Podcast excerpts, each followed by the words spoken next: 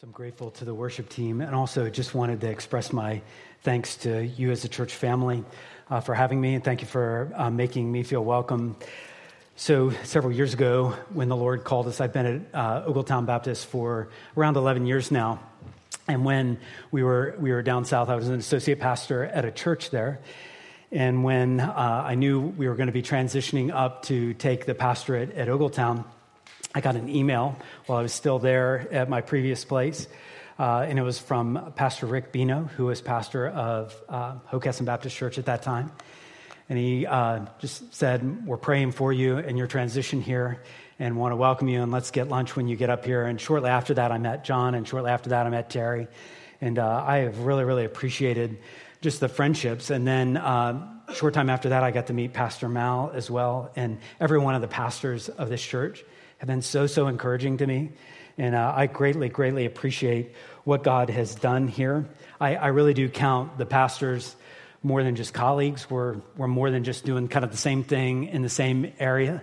I feel like these are, these are really, really good friends and uh, really, really good partners. And I want you to know as a church family that we pray regularly as a church for Sycamore Hill. We pray regularly that God would, God would make you successful in, in your desire to grow and spread and mature. And it's a privilege to do that. We, we want you to we want you to be successful and we want God's kingdom to expand through your work here. And also because Pastor John is one of my favorite preachers, so I'm kind of a, a, preaching nerd. I love listening to preaching, but one of those that I listen to pretty, pretty regularly is the podcast. I, I know that you're fed regularly the word here. And so it's my goal to do just that today, to share God's word with you and, and to take us deep into it. And as I've talked with Pastor John, he wanted me to continue on in the, the series in 1 Corinthians. So I'll invite you to take your Bibles and turn to 1 Corinthians 8. 1 Corinthians 8. And I feel like it's probably worthwhile to have some sort of introduction because 1 Corinthians isn't always an easy book and it, it changes gears a good bit. So you probably know, but the book is a letter that the Apostle Paul wrote to a church, a church that was in Corinth, which is uh, modern day Greece. Because it's a letter that he wrote, it's somewhat of a one sided conversation. So you can imagine that that church probably wrote him asking questions and asking him to address some issues. And so what we get is his response to that. We're kind of hearing it one sided. And there seems to be several issues at the church in Corinth, I would imagine it's much like any church, although this church in the, in the New Testament seems to have lots, lots of problems and, and lots of things going on that Paul has to address. And it takes him a couple books to do it, doesn't it? 1 Corinthians and 2 Corinthians. In, in 1 Corinthians 7, there seemed to be, and I know Pastor John's been teaching on this, a faulty mindset that, well, because Christ is coming back, then maybe we should just stop, stop doing things, like even stop getting married because time's too short. And, and so Paul addresses some of that. But in chapter 8, he turns the corner and he does address issues, and he does it with the pastor's heart. And you actually see what issue he's going to address in chapter 8 and chapter 9 and chapter 10 and chapter 11 by looking at, at verse 1 of chapter 8. So if you have your Bibles, let's, let's just look at the first few words there. Paul says this now, concerning food offered to idols, and then most translations are going to have a colon there. What, what that means is this is kind of a heading for something that he needs to address. And likely they've asked him some questions like, well, what, we have some questions or we have some concerns or we need some guidance on this whole issue of food offered to idols. For us to understand 1 Corinthians 8, we're going to have to inhabit a different world than we live in in Delaware in 2018. So I'm going to ask you to, to mentally, like, let's go back to Corinth at the time of the Roman Empire. Let's go back a couple thousand years so that we can really understand what Paul is saying to us. So, in that time, there, there weren't elaborate means of preserving food, especially meat, like we have today. So, so generally, meat, the meat offered idols, that, that's not a common part of the diet of anybody in Corinth, or, or certainly not many people. So it's not commonplace to have meat. What is commonplace, though, is if we're walking and we're taking the grand tour of Corinth 2,000 years ago, we're going to see idols everywhere. We're not, we're not going to be able to go about 100 yards without seeing another one. And there's another one. And it's to this God and that God and this God and that God. And there's all sorts of gods. And we're going to see that all over the place in Corinth. We pass one of the, one of the temples in Corinth, and we might see a person walking in carrying some sort of animal. And, and again, this is different than our culture. So they're bringing the, the animal into a, a place of worship, and, and they're going to sacrifice that animal in that place of worship. So there's something religious going on, right? So they're, they're offering devotion to their God, paying some sort of debt or allegiance to their God. But there's more going on than just something religious. There's also something uh, even commercial. So the temples were a place where like power and influence and like means and resources were exchanged as well. So the person bringing in some sort of animal may get some sort of commercial transaction. And it's not just that, but as, as we walk and we look in that, that temple and we see the idol being sacrificed to, and we see a, uh, an, an animal being sacrificed, there's, we, we may notice a, a whole group of people around the person bringing the sacrifice. Because often temples were social gathering places. So what would happen, and there are several like rooms off the side of temples, and as archaeologists have dug up the ruins of Corinth, they've noticed like one, one temple even had 40 different smaller rooms where a family goes and part of that they offer to God, and they take part of the meat and they just have a family and friends meal. So it's a social occasion.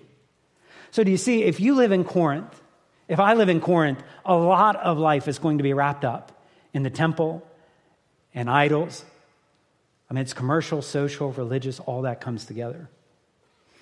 And then the gospel goes to Corinth. The gospel goes to Corinth, and people begin to follow and obey Jesus. They begin to believe the message that a man is risen from the dead, and it changes everything. And it does change the people that once were worshiping at these temples. We're going into these temples and making sacrifices. And, and, when Christ comes, priorities change. Even our conscience changes. Like, and so that you can imagine the questions in Corinth are like, well, what do we do now? What does it mean to follow Jesus in, in this setting? Are, are we allowed? Are we still allowed to eat meat? What if a friend invites me? Are, are we allowed to go? Should, should we go or, or, or not? We don't believe in the idols anymore. We're following Jesus. You can imagine that church family is asking some tough questions. So if, if I back out of Corinth and I come back into Delaware in 2018, I, I have to think like this issue of food and temple and idols, like that just doesn't come up in my life. If we were planting a church, I, I, know when I've been to Asia, when you plant a church there, often you are dealing with this very issue temples and idols and food. But, but in our setting, I, I, can tell you, I have a lot of moral dilemmas. This would not be in the top 100 of moral dilemmas that I would have. What should I do about the whole food and idols thing? So I, I don't have this particular issue. But what, what, I wanted, I, what I want to make sure we don't do is we go, well, that just sounds so far back then that there must not be anything for us now. If we can get past the presenting issue, which is food and temple and idols, and get to the core issues, I think actually what Paul is saying is there are some things that actually don't change, regardless of the setting, regardless of the culture, regardless of how many millennia pass. There's some things that actually don't change. And I want us to zero in on some of these core issues. So, so with that in mind, with that kind of background uh, of what's going on in Corinth and what's going on for followers of Jesus in Corinth, let's begin to walk through these verses. So, verse 1 says, and again, I hope you have it in front of you. Now, concerning food offered to idols, we know that, and then in quotes, most translations will have, we know that all of us possess knowledge. And this knowledge puffs up, but love builds up. If anyone imagines that he knows something, he does not yet know as he ought to know. But if anyone loves God, then he's known by God. What is Paul saying here? So he's addressing this food offered to idols. And he quotes a slogan, and I don't know if it's a slogan in Corinth or something. Maybe they even wrote in their letter to him. Like, well, we all possess knowledge. Paul says, yeah, we, okay, so we all possess knowledge. And, and the people in Corinth were saying, well, since I know, I know that temple's no big deal. I know what's going on there is not, not anything. It's just, a, it's just a statue. It's just stone. There's nothing going on. I can do whatever I want. I'm not affected by all that. So I can come in and out of that temple. I can eat whatever I want to because I have this knowledge. I have superior knowledge. And Paul doesn't dispute their knowledge. But, but what he presses in on is this, and this is again where we kind of walk through the presenting issue and we get to the core issue. So here's the core issue it's always easier. Church, it's always easier to acquire and accumulate knowledge than it is to love.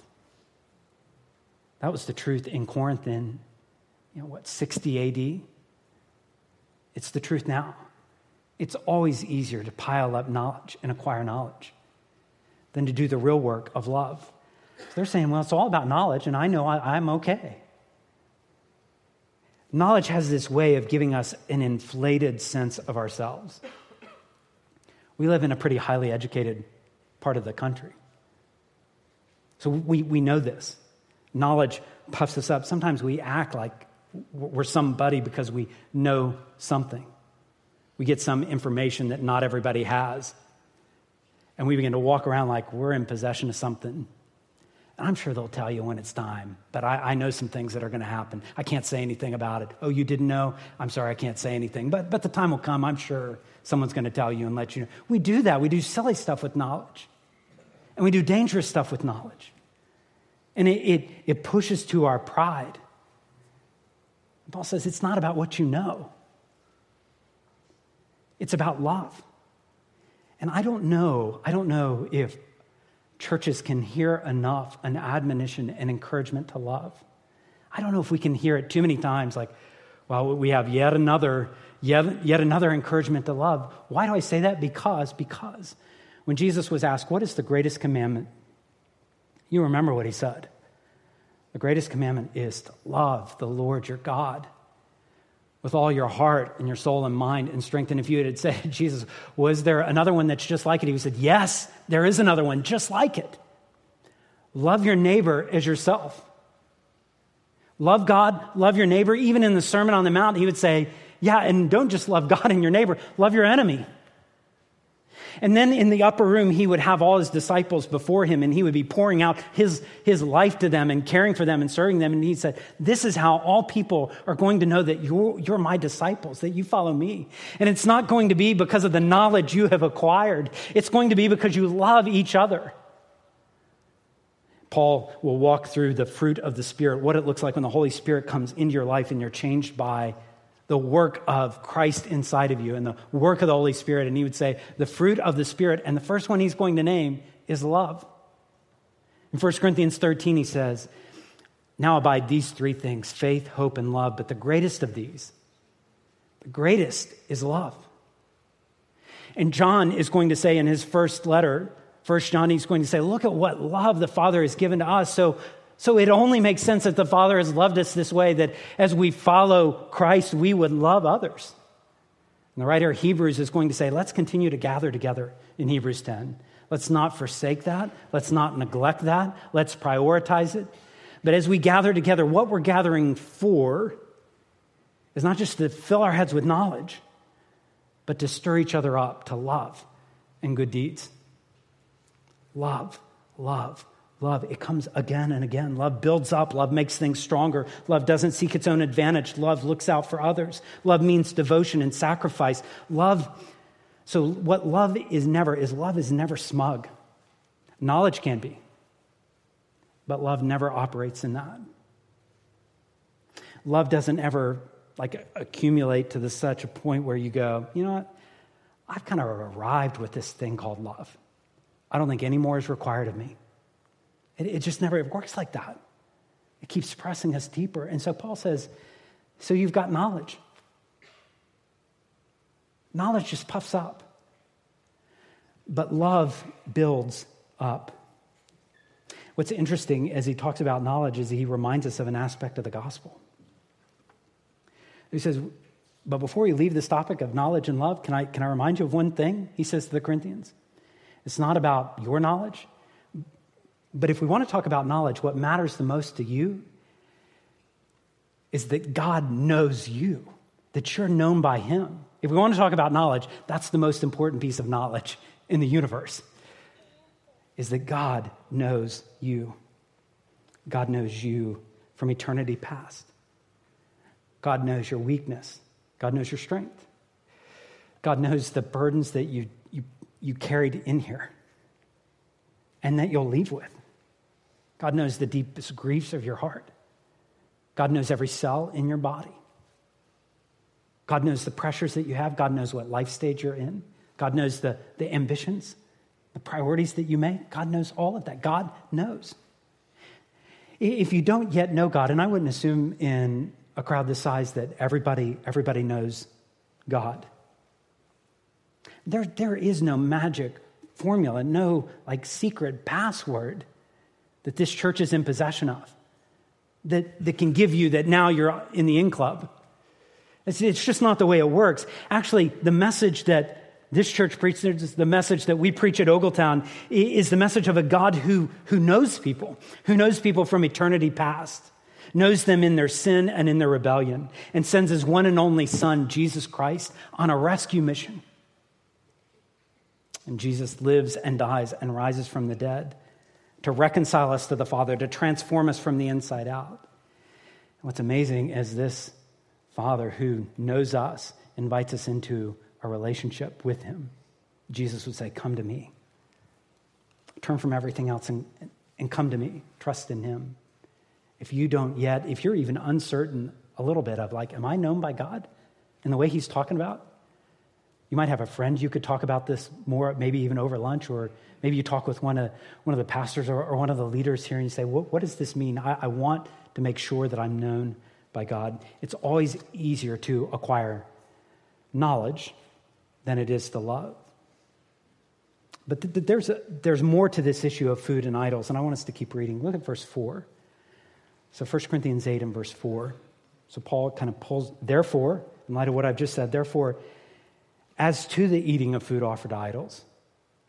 It's like he quotes another one of their slogans. We know, yeah, we all know, that an idol has no real existence.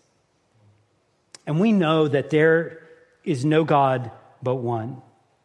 For although there may be so called gods in heaven and on earth, as in, indeed there are many gods and many lords, yet for us there is one God, the Father, from whom are all things and for whom we exist. And there's one Lord, Jesus Christ, through whom are all things and through whom we exist. We get another glimpse into their mindset. So they're, they're, they're pretty proud of their knowledge and what they know. And so they've even got these, these slogans like, yeah, we, we know an idol doesn't have any real existence. We've come to the place where we know that now.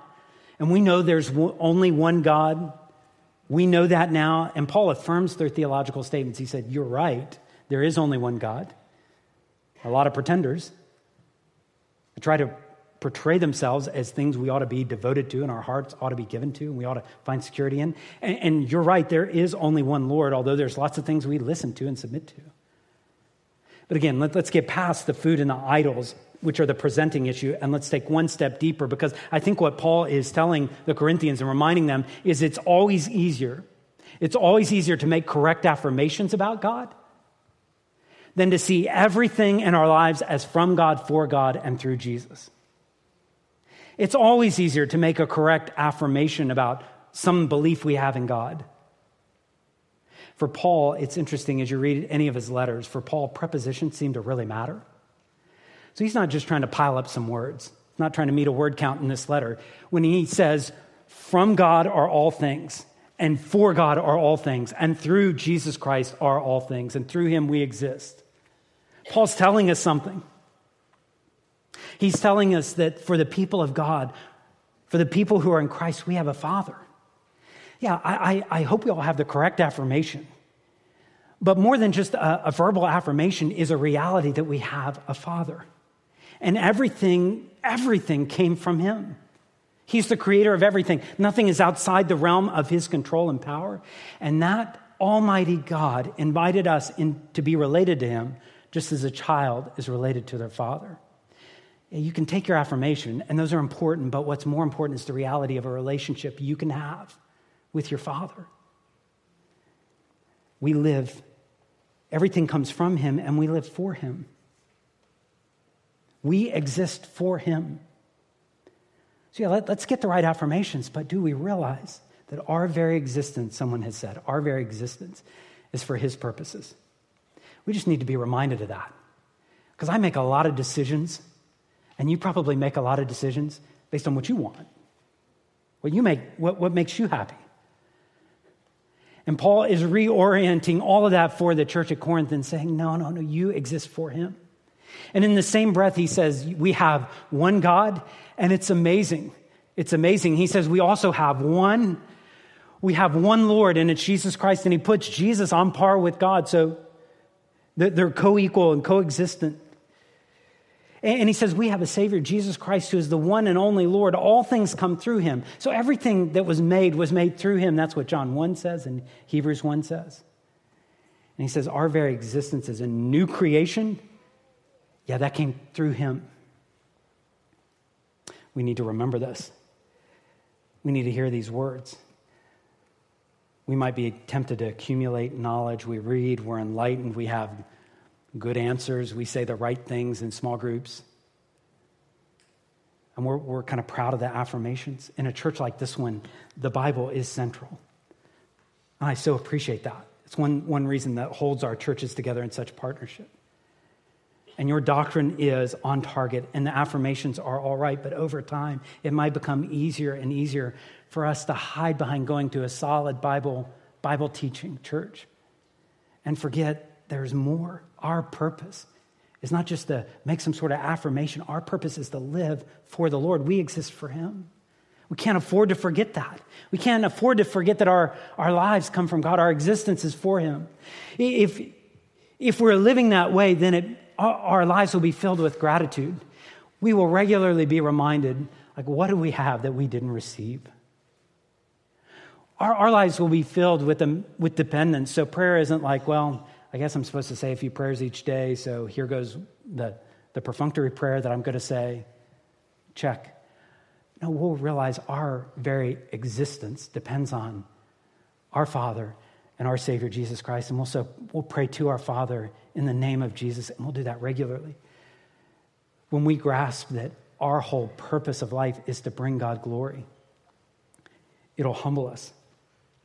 I remember uh, working at a camp. I, I worked at a Christian camp for four summers, kind of end of high school and the beginning of college. It's the camp where I met my wife.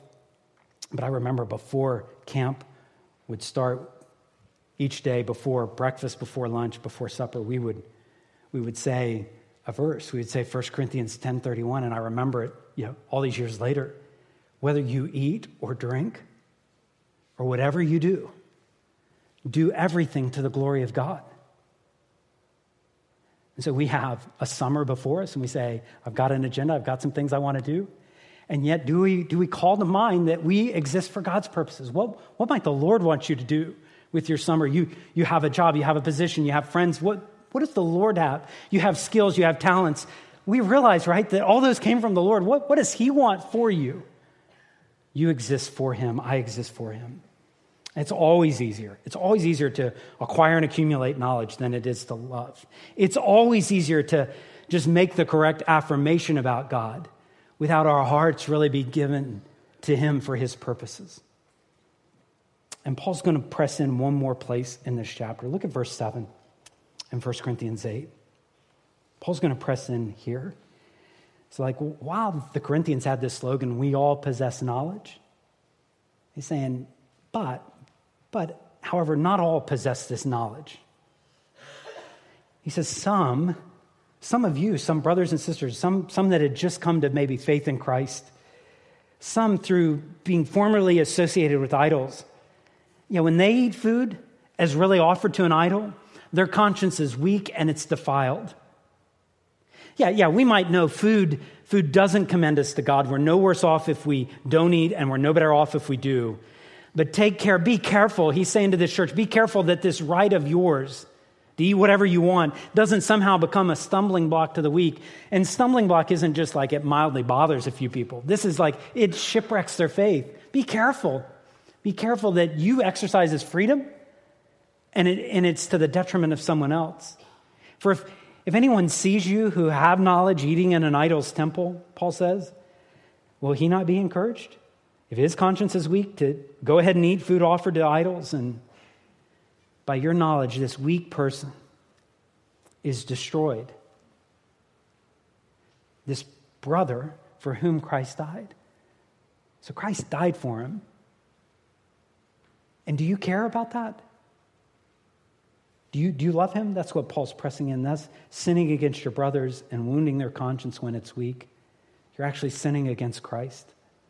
Therefore, if, Paul says, for me, if food makes my brother stumble, I'm not, I'm not going to eat meat. I don't want my brother to stumble. It seems like this issue of food and idols, it doesn't seem like there was clear consensus. It doesn't seem like Paul just draws a line and says, black and white, here's what it is, here's what it's not.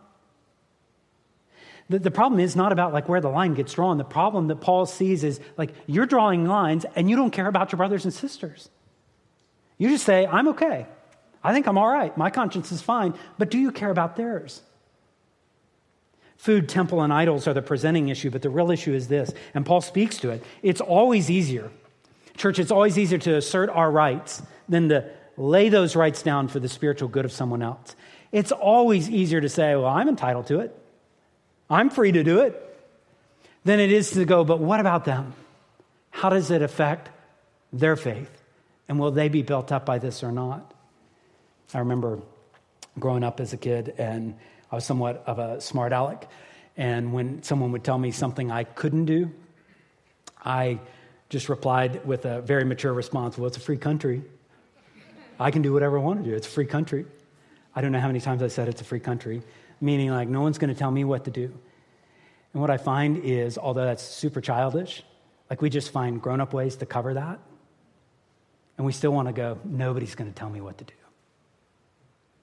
I can do whatever I want. I know I'm a Christian, I can do whatever I want. How do we apply what Paul is telling us here? How do we obey Jesus? So I'll tell you, as a pastor, I've not caught too many church members going into some cult temple, eating food, saying, well, we need to have a talk about this. That, that's not the issue. That's not the issue at our church. That's not the issue here. So, how does it apply? Well, there, there are lots of issues where Christians draw different lines. We know this, right? There's lots of different places. So, I don't know if Paul wrote to us. I mean, he might address like our entertainment choices. Some draw the line here, someone draw the line there. He, he might address what we wear. He might address like how we spend our money and how many luxury items we have, how many pleasures we think we're entitled to. He, he might ad- address many, many, many things. He might address what we eat. He might address our consumption of alcohol if he were writing to our churches. But more important than me trying to create potentially comparable scenarios, I want to press on our hearts to think about what we do, does it build up others? Or does it tear them down? You see, what, what Paul's calling us to do, whether it's food and idols or, or anything that may present itself in 2018, what he's calling us to do is to look out not just for our own interest, but the interest of others. What Paul is saying is it's more than just about you and your personal relationship with Jesus. It's more than that. He's called you to follow together as a family. And, and do you care about your family? What Paul's holding out as a real goal for the Corinthians is for them to have a mindset that the people in the family of God matter so much. They matter so much that you have the mindset I have to care about others. I know they have different backgrounds, I know they come from different struggles. And I don't just write that off and say, well, I'll do what I want to do. I don't care where they come from. We, we can't afford to have that attitude. Paul says, no, no, you, you have to care about their background and their struggles. And, and Paul would say, we, we have to take care of how we exercise our freedom because of others. We don't get a pass to go, well, I'm free. Not a law against it. I can do what I want. Paul says there's so much more than that. I, I, I can't enter into places and environments while knowing I could contribute someone to sin so, someone leading to sin. I, I, I, I can't lead my life in a way that it might lead to someone else's spiritual destruction and them walking away from their faith. I, I can't just sin against my brother in that way. I can't damage their conscience and say, ah, it's not that big of a deal, when, when for them they're still wrestling through these things. And I can't end up sinning against Christ. Paul says, Is your brother or sister thriving and maybe even surviving spiritually? Or stumbling and shipwrecking their lives? Does that matter to you? Does that matter to you more than food? Or does that matter to you than some freedom that you want to exercise? This world is tough. I think one of the most grieving things as a pastor, and it probably happens, I don't know, once a month, is to see someone who had taken some steps of faith initially begin to fall away. It's just so grieving. It, it always is painful. And what I realize is temptation is, is ex- extremely real. And I never know who may get lured back to the world. I, I never know. And so, what am, what am I going to do to care well for their faith? Paul has a lot more, a lot more to say about this, and I'm sure over the next few weeks you'll unpack some of this. But I, I just want to leave us with a few questions, and then we're going to take some time to pray, and, and Terry will close our service. But here's the questions I really want us to think about. Do we, do we really love each other? Do we really love each other? Because Paul said love is what is going to build this body up. So look back at the last week. What, what in your life said this past week that I love my brothers and sisters in Christ? I love my church family. Do we really love each other? And another question from this passage is Do you really see your life as from God and for God and through Jesus? Or maybe you've kind of written yourself a declaration of independence. You're just kind of on your own, you're freelancing. Or do you really see, no, my whole existence is from God and for God? He's the source, He's the goal. And Jesus Christ is the mediator. And everything, everything is about His kingdom coming, about His will being done, about His name being honored. Everything about my life is about that. And one more question is Are we willing? Are we willing to serve our brother or sister? Even if it means not doing what we want to do, even if it means laying aside a right. We feel like I, I could do this and it'd be no problem. But to serve them, oh, I wouldn't. I'd go the extra mile to serve them. I'd sacrifice that for them. This brother for whom Christ died, this sister for whom Christ died. Can I ask you to bow your head? I just ask the Lord to speak to your heart. Allow me to speak this prayer over us as a blessing.